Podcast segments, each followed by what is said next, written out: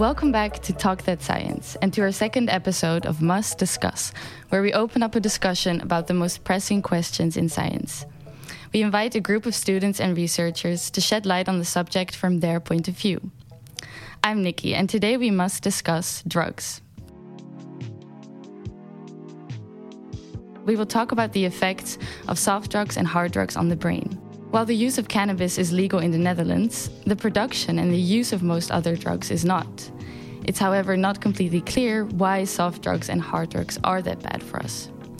We also hear stories that tell the opposite. Cannabis, for example, is used for medicinal purposes, and MDMA, ketamine, and even psychedelics are used for psychological treatment. Even though some research has been done, there's still a lot that we don't know about how drugs influence our brain.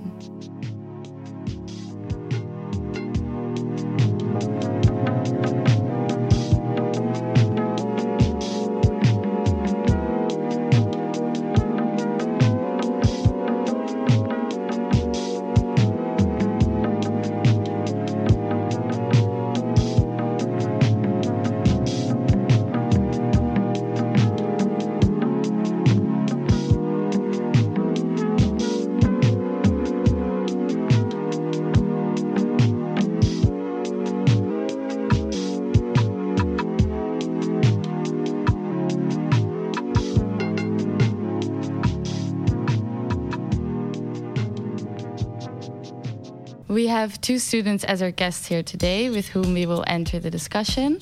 We have uh, Sebastian van Bruggen. Hey, how are you? Hi, I'm good. Nice. Um, you finished a master's in brain and cognitive sciences at the University of Amsterdam. And we approached you because we saw that you wrote your uh, literature thesis about a topic that aligns with our subject today. Um, could you tell us what your thesis was, was about? Yeah, so my thesis was um, focused on MDMA and more specifically the, the risk factors that impact the neurotoxic effects of MDMA. And what are neurotoxic effects? So there's a bit of discussion still, but there, there are some uh, there's some research that shows that MDMA could potentially uh, be damaging to the brain, so so it could be neurotoxic. Mm-hmm. Um, but how that exactly works is a bit unclear. And there are also different factors at play. For example, people can get uh, overheated or dehydrated, or can take other drugs uh, as well as MDMA that could maybe exacerbate the toxic effects. Exacerbate, which means that they become that, worse. That, that, they, that the neurotoxic effects become become bigger. Yeah. Okay, interesting. Okay, and uh, we also have in the studio today Olivier Otte. Olivier Otte, how are you? I'm good, thank you. Thanks for being here. Um, you are studying art and design at the St. Joost School in Breda. And the reason we ask you today is that um, you told us that you have used cannabis frequently in the past and that you felt that it helped you focus given that you have ADD, which is an attention disorder. Um, but you told us that you recently quit. Is that correct? Yeah, that's correct. I uh, recently is very recently. Uh, it's been I've been a week clean, and I deliberately oh. use the, the, word clean yeah. because I've been smoking weed. Well, since Corona, it's ramped up way, way more. Mm-hmm. Uh, every day, from the moment I woke up to the moment I got to sleep. Since what what age did you start smoking? 14, 15. Oh. That's really young. Okay, so do you already feel? Is it hard for you that you stop now? Or? Yeah, uh, I've had nightmares every night since a week. Uh, yesterday was my worst one. I had three in one night. So Whoa. I woke up like in the middle of the night, then in early morning, and then I woke up again in the afternoon. All nightmares. So uh, it's been difficult. Yeah. Uh, but it's a journey. Oh well, interesting. Well, we'll ask you more about why you quit.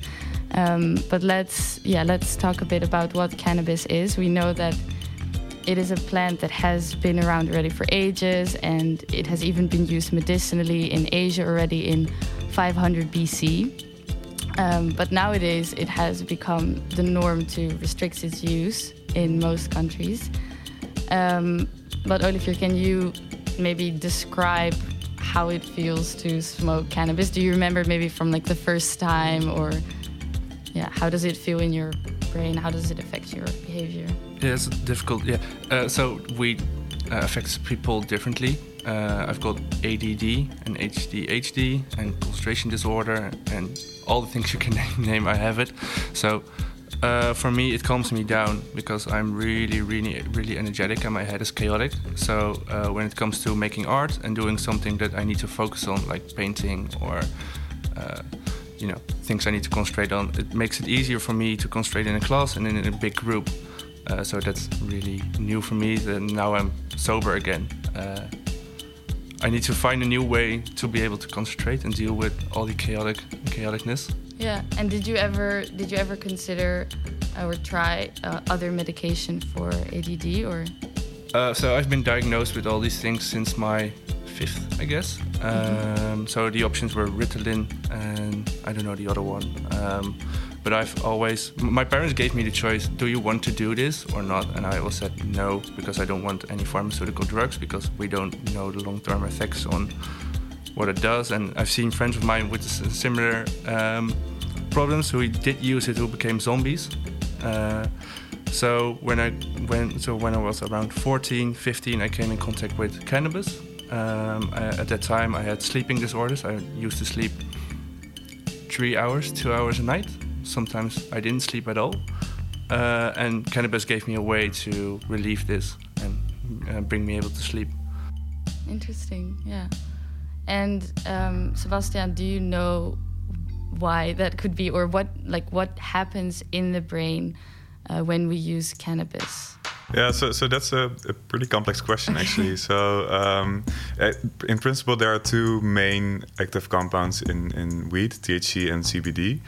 Um, and THC works in the what they call the anandamide system, but it's it's a system that is basically all spread all over the brain, so it impacts all functions. But there there are some things uh, that you could sort of relate to. For example, it, um, it there's a lot of uh, cannabis receptors in the hippocampus, which is related to memory. Um, the hypothalamus is also impacted, which is, for example, feeding uh, and that kind of stuff. It also releases dopamine in the nucleus accumbens, which is euphoric. So okay. you, you feel you feel nice from that, but also it can activate the amygdala, which causes paranoia or anxiety, that kind of stuff but it, it, it has a really broad impact in the brain. And that's also why, for example, with, with uh, Oliver, you can see that um, it, it might impact you different as well because you, you already have kind of a maybe different brain from other people. So it, it has a really complex effect. But so what it does, it it, it connects to receptors in the brain. Yeah, so so, so so there's a specific neurotransmitter system, mm -hmm. which is called the cannabinoid system. We, we actually discovered it because of cannabis. And so we um, call them cannabinoids as well, the system in our brain. Yeah, yeah, and endocannabinoids. Those are sort of the, the THC that your brain itself makes. So So the brain itself also makes THC. sort of. It it it's it's has the same uh, effect as THC, mm. but it, it's like a, a, a neurotransmitter from the brain itself. So so basically, there's this system in the brain that's that's connected to all kinds of things, and the the active stuff in cannabis impacts that system because it really looks the same as the, the stuff we make in our brain, the, the neurotransmitter. Okay, very interesting. And um, yeah, so we know that not only um, cannabis might work for ADD, but also doctors sometimes prescribe cannabis for other reasons. For example, uh, it can relieve uh, nausea caused by chemotherapy, and it can relieve tensions in the body, so it helps for MS and other muscle spasms. Um, and is like, do you have any idea how why it can play this role and is it a similar thing as with ADD that it kind of just calms you down in general? Is that what cannabis yeah could be. So unfortunately there's not that much research into it. Um, I've also looked into it but there's there has been a clinical study in the US that looked at the effects of cannabis on ADHD but it's it's a small study and they do see that it can help with um, inattention and with hyperactivity um, the effects weren't really great, but there were also not a lot of participants, so it's difficult to see.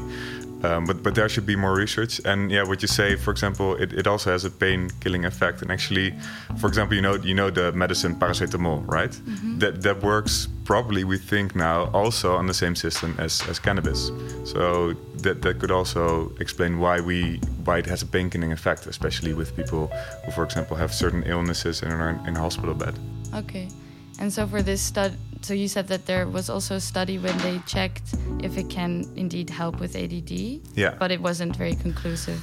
Well, um, it it was more like a, they call it the like a preclinical trial. It's it's more of a proof of concept. So we, we know that there are a lot of people from from anecdotal reports that cannabis can be really helpful for people who have hyperactivity, ADHD, or other stuff. We, we know that there are a lot of people that have real benefits when they use cannabis, but there haven't been studies into it. We, we need to know for sure whether it actually helps and if it's more helpful than placebo. So that was kind of the study they did in the US, but as I said, it's small, so you cannot really conclude anything from that study. It's more of, of a first study of many to come. Okay. And it's very recent that they started studying cannabis, right? Yeah. And it became legal to study it. Yeah, well, well, we, we have been studying like how cannabis works and stuff for, for a while, but but research into the, the actual clinical benefits is pretty recent. Yeah.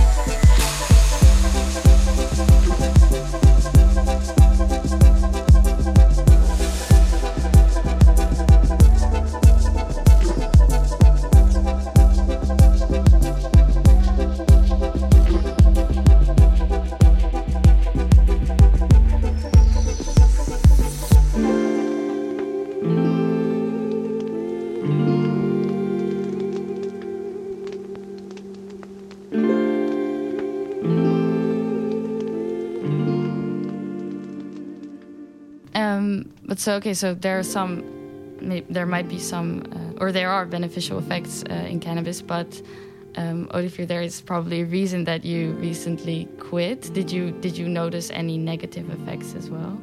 Negative effects for quitting or smoking no, weed? from I mean from smoking cannabis. Yeah, Yeah. financially, it's really expensive. um, so there was one factor, and I started to read into uh, the use of rit- of the ritual use of DMT and ayahuasca and psychedelics in different cultures and how it affected might have affected the evolution of our brain. And cannabis is for me also a plant and something that should be used more ritualistic, more with a more uh, attention uh, instead of just something that you use recreational. Like I said, I woke up at nine first thing I did wasn't smoke a cigarette. I smoked a joint, and then at 10, maybe 11, one, one more, and then at three, one more, and five, six. You know, it keeps on going. So this is this uh, dependence on weed, and not that it is used for its spirituality, and for, mm. for uh, which I think it's still can be used. Uh, for, for, for great benefit. Um, yeah, so eventually you hope that you can sometimes use cannabis, but then just reintroduce yeah. it in a different way. Yeah. Okay. Yeah. And um, do we do we know Sebastian, or is there like a clear picture of what might be the long-term negative effects of of smoking cannabis frequently? Well, the, the, there's been a lot of discussion in the field. Of, co- of course, you have the, the first physiological effects of, of, smoking, which is bad for you. But if you look at cannabis itself, there are basically two ways you can look at, at damage in your, in your brain, right? You can look at the biological effects, so you can see actual damage to the cells happen, or you can look at the cognitive effects. So, for example, memory or um, your mental state. Um, and we do have some evidence um, from, from, what we call meta analysis that um, certain parts of the brain are a bit smaller than uh, in cannabis users than, than uh, non users, specifically the hippocampus, which is related to memory. Um, and we also see in cognitive tests that um, uh, chronic cannabis users do have memory memory problems. But at the same time, we do see that it's also, uh, at least in part, recoverable. So people who quit cannabis eventually do recover some ability in their memory, and, and maybe even all. So it's it's a bit difficult to say whether that's actual damage or more of uh, an adaptive effect of the brain. Okay. So would that also be a reason for you to try to smoke less? That it might. Yeah. Well, anecdotally, so. Um, when I came from uh, elementary school, and they gave me a really, really low uh, education uh, advice, like really low, the lowest you can get, because I have concentration disorder. I was a year behind. I didn't fit into the education system, and and I don't know if this if this is something I made up or not. But since I started smoking weed, I I was able to.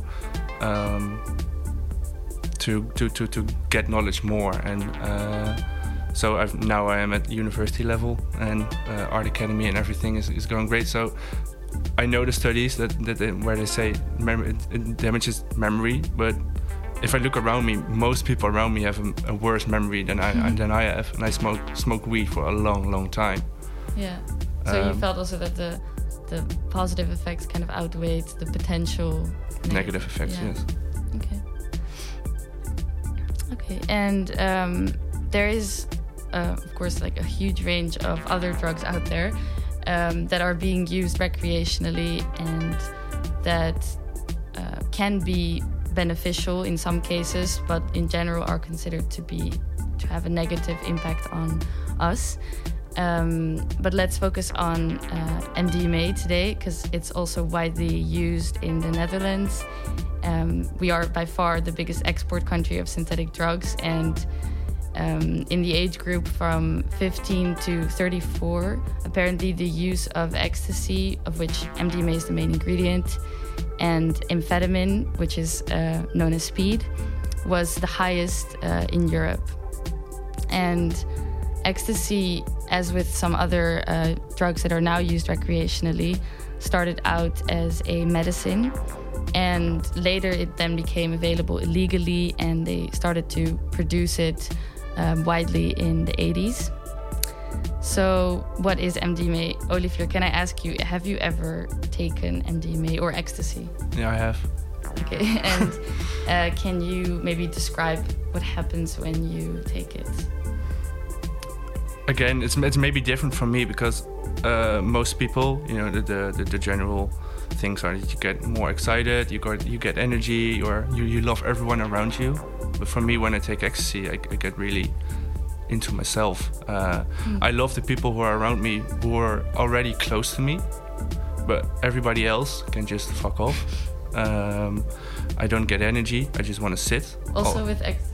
Yeah, with ecstasy. Yeah, I don't know. Is there a difference between ecstasy and MDMA? Because people. In, in, in principle, not. No, no. There's this sort of uh, yeah rumor or, or, whatever you want to call it um, that there's speed or other stuff in pills, but in the Netherlands, practically there's nothing else than MDMA in the pills. Yeah. So when, when this is just a myth. Yeah. Yeah. But you do hear that people experience different things when they use ecstasy than when they use MDMA, right? Yeah, but but that's mostly related to dosage. If, if you look at pills in the Netherlands, um, I think nowadays most pills have around 200 or even more milligrams of MDMA in a pill.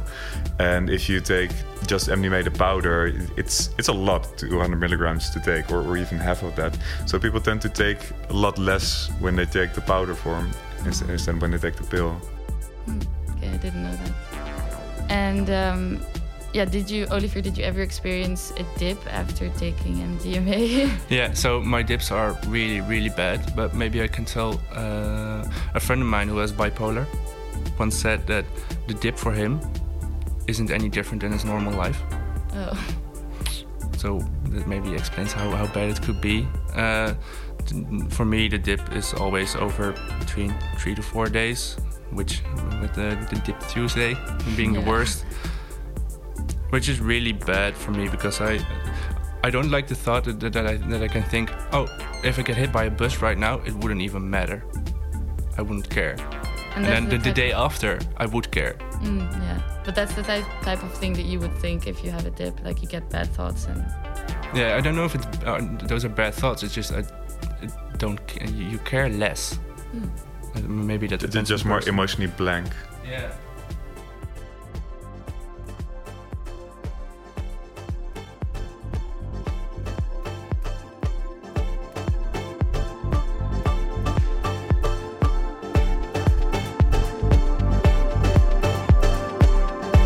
Many people are experimenting with the drug ecstasy. I heard you say once that a lie is sweet in the beginning and bitter in the end. And truth is bitter in the beginning and sweet in the end. I have been meditating, but I don't have the experiences people report from the drug ecstasy. The drug like the lie and meditation the truth? Or am I missing something that could really help me?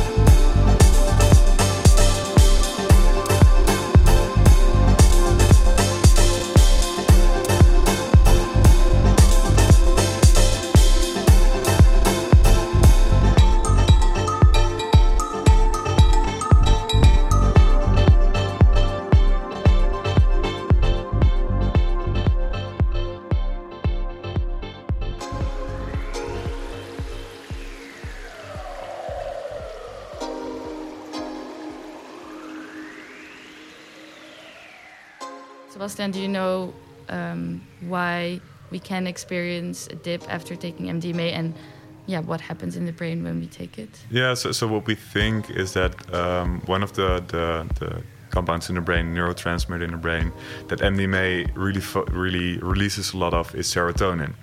And serotonin, it's a really oversimplification, but we, we can call it the happy chemical. A lot of antidepressants work on the chemical as well. So what happens with MDMA is that it releases a lot of serotonin, which gets broken down.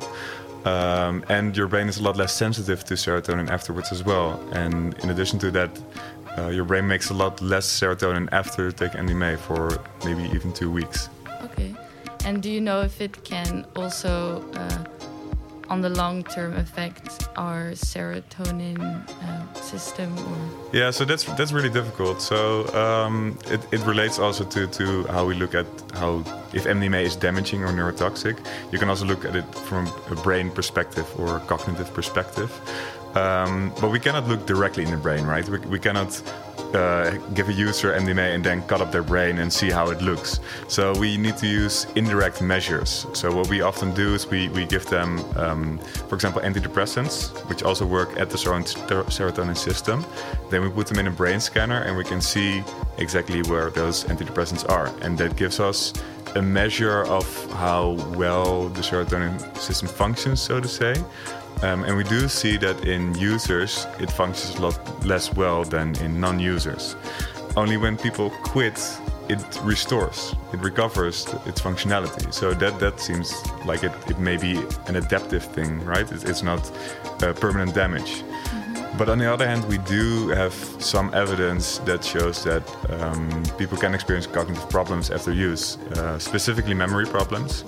Um, with regard to more mental health problems, it doesn't appear to be that impactful, but mostly memory problems do appear in, uh, in users. And they will stay also if people stop using it. It seems to recover, but it's um, yeah, there, there's still not a lot of. Um, it, you want to look at a, at a causal connection, right? For example, it can also be that a person who has uh, less functioning memory is more prone to using MDMA. So, so you want to establish a causal connection that MDMA directly uh, causes memory problems. But yeah. that causal link has not been found yet. Okay. And do you know if there are, in general, for synthetic drugs like like ketamine, speed, 2CB, and well, we talked about MDMA a bit. If there is is research being done at this moment, or do people just not really care? Yeah, well, um, especially into the damaging effects, that there has been a lot of research over the last de- decade. So we, we do know some, but it's what I said. It's difficult to look at it in humans. So it's mostly um, either in cellular models or in, in animals. Um, but now lately, there's been a lot more interest also in the possible beneficial effects of, of drugs. So what, what, we talked about the, the um, research into cannabis, but also research into the use of MDMA, LSD, and ketamine um, in use of psychotherapy. Yeah, yeah, that's indeed what I also wanted to talk about. Um, because, like you say, um, we hear nowadays that uh, MDMA, ketamine, psychedelics can be used uh, for psychiatric treatments, but how how does it work? How how can it help? you Well, it's it's really interesting. In in the US, there has been uh, a lot of research into using MDMA uh, in people with post-traumatic stress disorder, also war veterans, for example. Um, and what they do is not necessarily use it as, as classical medications. They, they don't give it every day or something in the hope that they fix itself. They use it in conjunction with psychotherapy. So a person with post-traumatic stress disorder gets a therapist, gets treatment, and then they will go into this room. They have a session. They give the uh, the patient MDMA, and then it's completely unforced. So they're not going to target the the trauma or whatever. They just give them the the patient MDMA, and most of the times they eventually begin to talk about the trauma themselves. And then the, the therapist will have another therapy session while the person is under influence of mdma and then you can have multiple sessions. But afterwards you see that it's, it's really effective. That most people don't really have clinical post-traumatic stress disorder after those treatments. Whoa, is it because they can talk about it more easily yeah so, so the, I, I think there are multiple, multiple things happening but probably one of the most important things is that you, first of all, you, you establish really uh, strong sense of trust with your therapist, and also the emotions that you normally have when you relive your trauma are not that overwhelming. So you can actually process the trauma in a in a more healthy way. Hmm. Okay.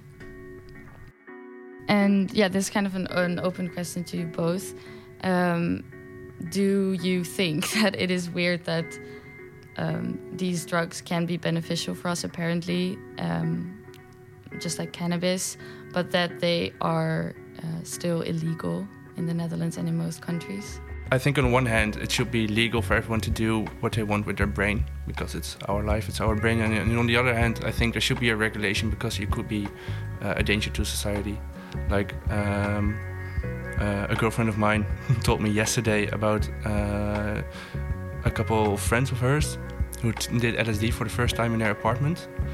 No trip sitter, no uh, education, no. Uh, they did they did not do a deep dive in what it does and how much you should take, and they did it. Those were three girls and one uh, guy. The guy went completely ballistic, threw all all of his clothes, and started jumping on top of the girls. And they threw him out on the balcony, and he jumped down three stories, broke broke his foot. Uh, they called the police. He fought with a neighbor, um, and then he ran like two miles on his broken feet. Uh, so on the, uh, so on one hand, yes, people should be able to do what they want, but people aren't responsible or responsible enough to research what they are doing. Like LSD is something you can do recreational, but it, it is a dangerous drug because it is psychoactive. Yeah, yeah. I mean, I mean, of course there are risks, um, and I'm not saying we should just sell them at every Albert Heijn or something, but but there there are more options than just having it completely illegal or completely legal, right? So um, also, also if you compare the, the drug policy we have in the Netherlands compared to the US, I think it's it's way better. For example, here we, we make a distinction between user amounts and and uh, like dealer amounts. So people who get caught with just a small amount of drugs don't get in trouble. Well, in the US, there's an insane amount of the prison population that got caught with just a, a bit of weed or something and get their lives destroyed. So th- there's a lot of more sense in our drug policy, but I think it can be better as well. I mean, drugs are illegal, but what you say um, in in the, the age group I don't know what it was, 15, 15 to, to 34. Yeah, exactly. So so in that age group, we're the, the most, we use ecstasy and speed the most from the whole of Europe. So apparently making it illegal doesn't work because we can get it anyway. Yeah. So so then it might be better to invest in having better information available, having better purity drugs available, and having just more oversight instead of just closing our eyes and pretending it doesn't exist. Mm-hmm.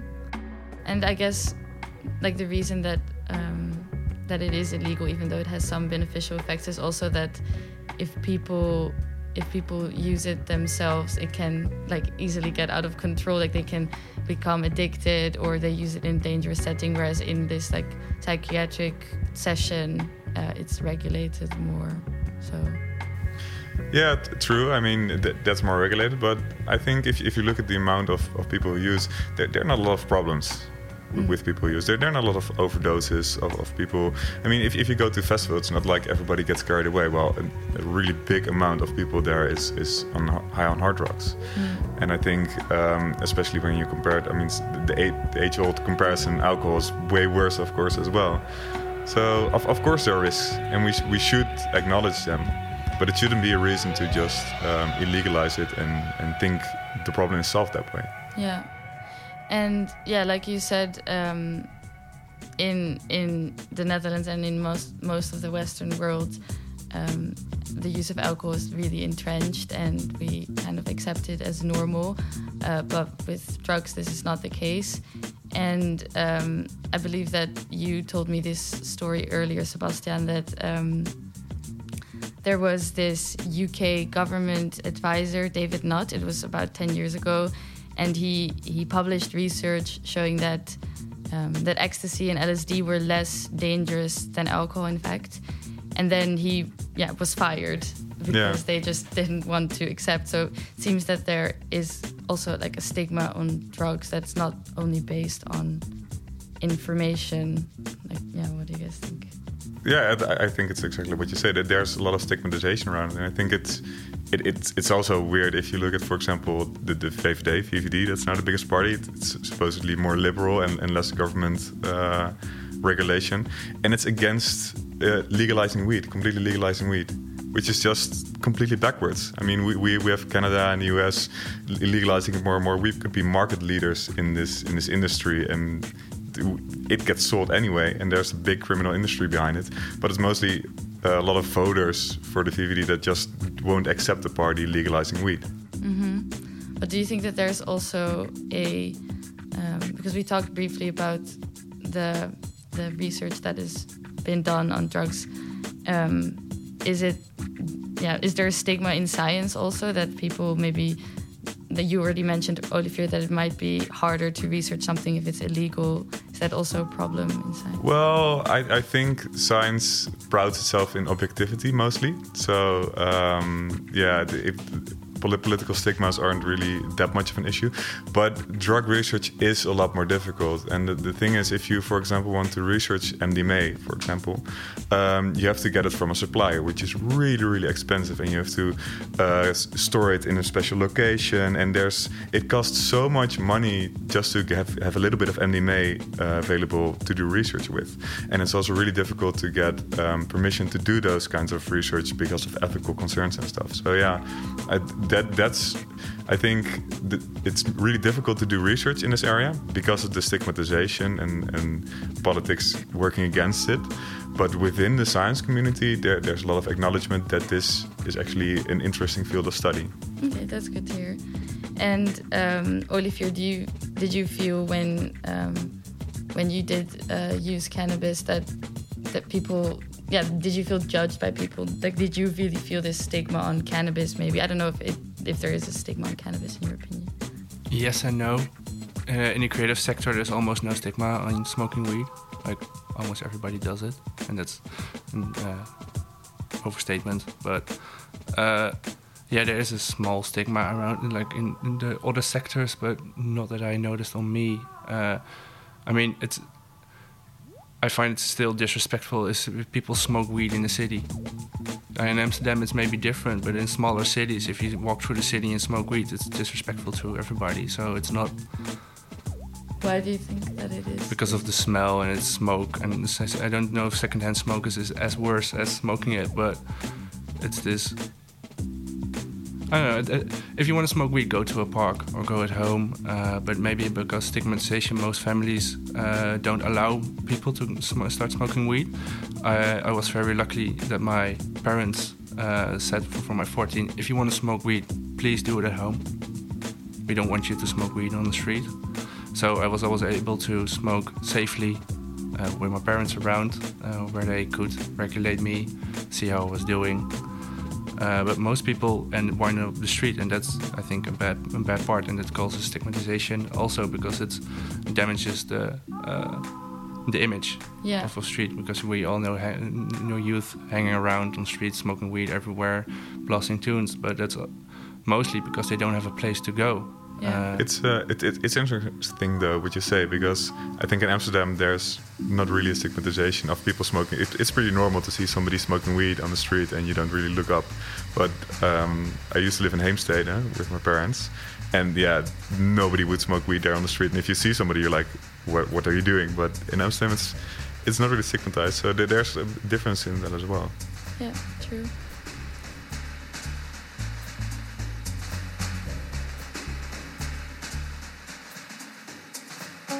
So, in conclusion, I think we can say that um, it is probably good if more research is being done uh, on drugs, and the government should be well informed about the rules they make. On the other hand, even though some drugs have been used for treatment, this doesn't mean that um, we can take this as a reason to all go out and self medicate because the independent use of drugs always has the risk of addiction that can make it into a problem. And I think that's probably a responsible way to end this episode. Thank you guys for being here. You're welcome. Thank you for inviting me. We have a regular Talk That Science episode planned in which we will talk with Aimee Kroon about the research she has done on the influence of cannabis on the brain. So stay tuned for that.